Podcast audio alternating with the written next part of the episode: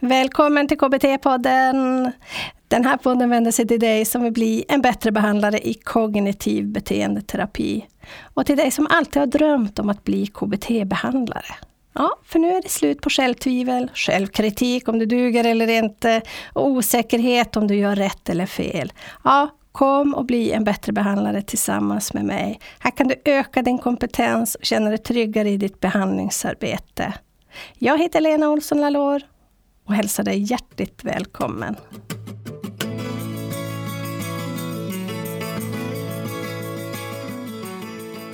KBT vid PMS. Och det är ju för att alltså KBT, man tänker liksom i någon så här unified protocol variant, alltså transdiagnostiskt. Det är ju verksamt för depression och ångest och det är just ofta depression och ångest som vi upplever när vi har PMS eller PMDS.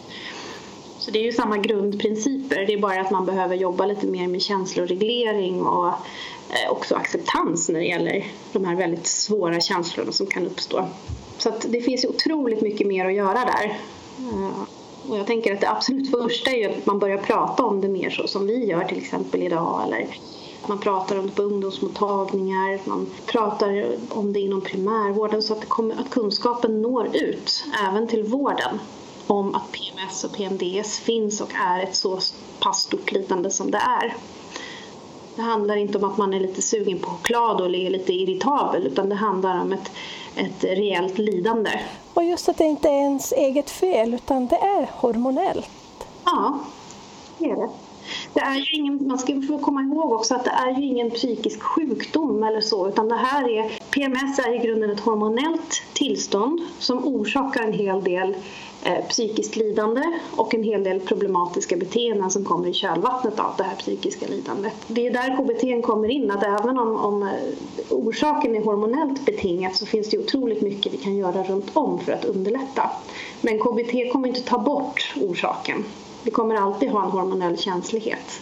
Men vi får verktyg att hantera det, så man kan likställa det med liksom smärtbehandling eller Eh, tinnitus eller liknande. Det handlar om att få verktyg att leva med det här. Att lära sig acceptera och tolerera och ändå få livet så bra som möjligt. Ja, precis.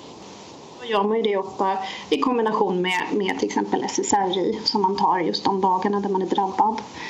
Ehm, det har visat sig att eh, till skillnad från eh, SSRI-behandling vid depression och ångest så, så får man inte de här utsättningssymptomen vid ehm, PMS.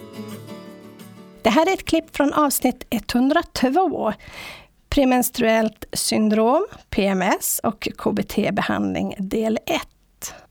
Från 2019 med Ulrike Brown, som är legitimerad psykolog och författare. Det här avsnittet svarar på frågorna Vad är PMS? Och vad är PMDS och vad skiljer de åt? Vad orsakar problemet? Och hur ser vi på PMS idag? Och hur kan vi hjälpa med KBT?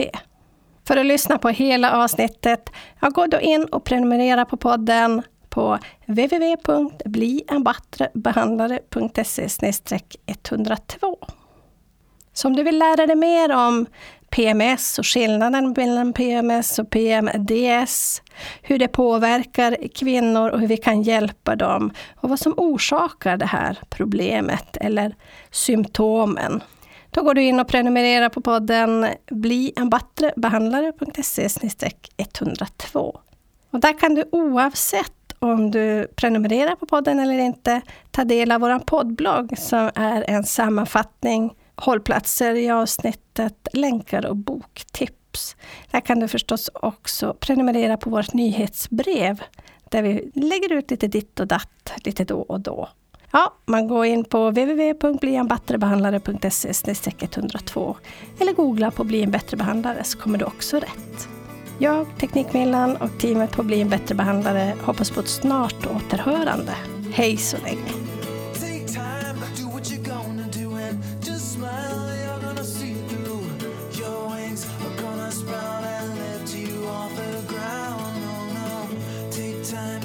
What you're gonna do. Just smile, you're gonna see it through. Your wings are gonna sprout and you will learn to fly.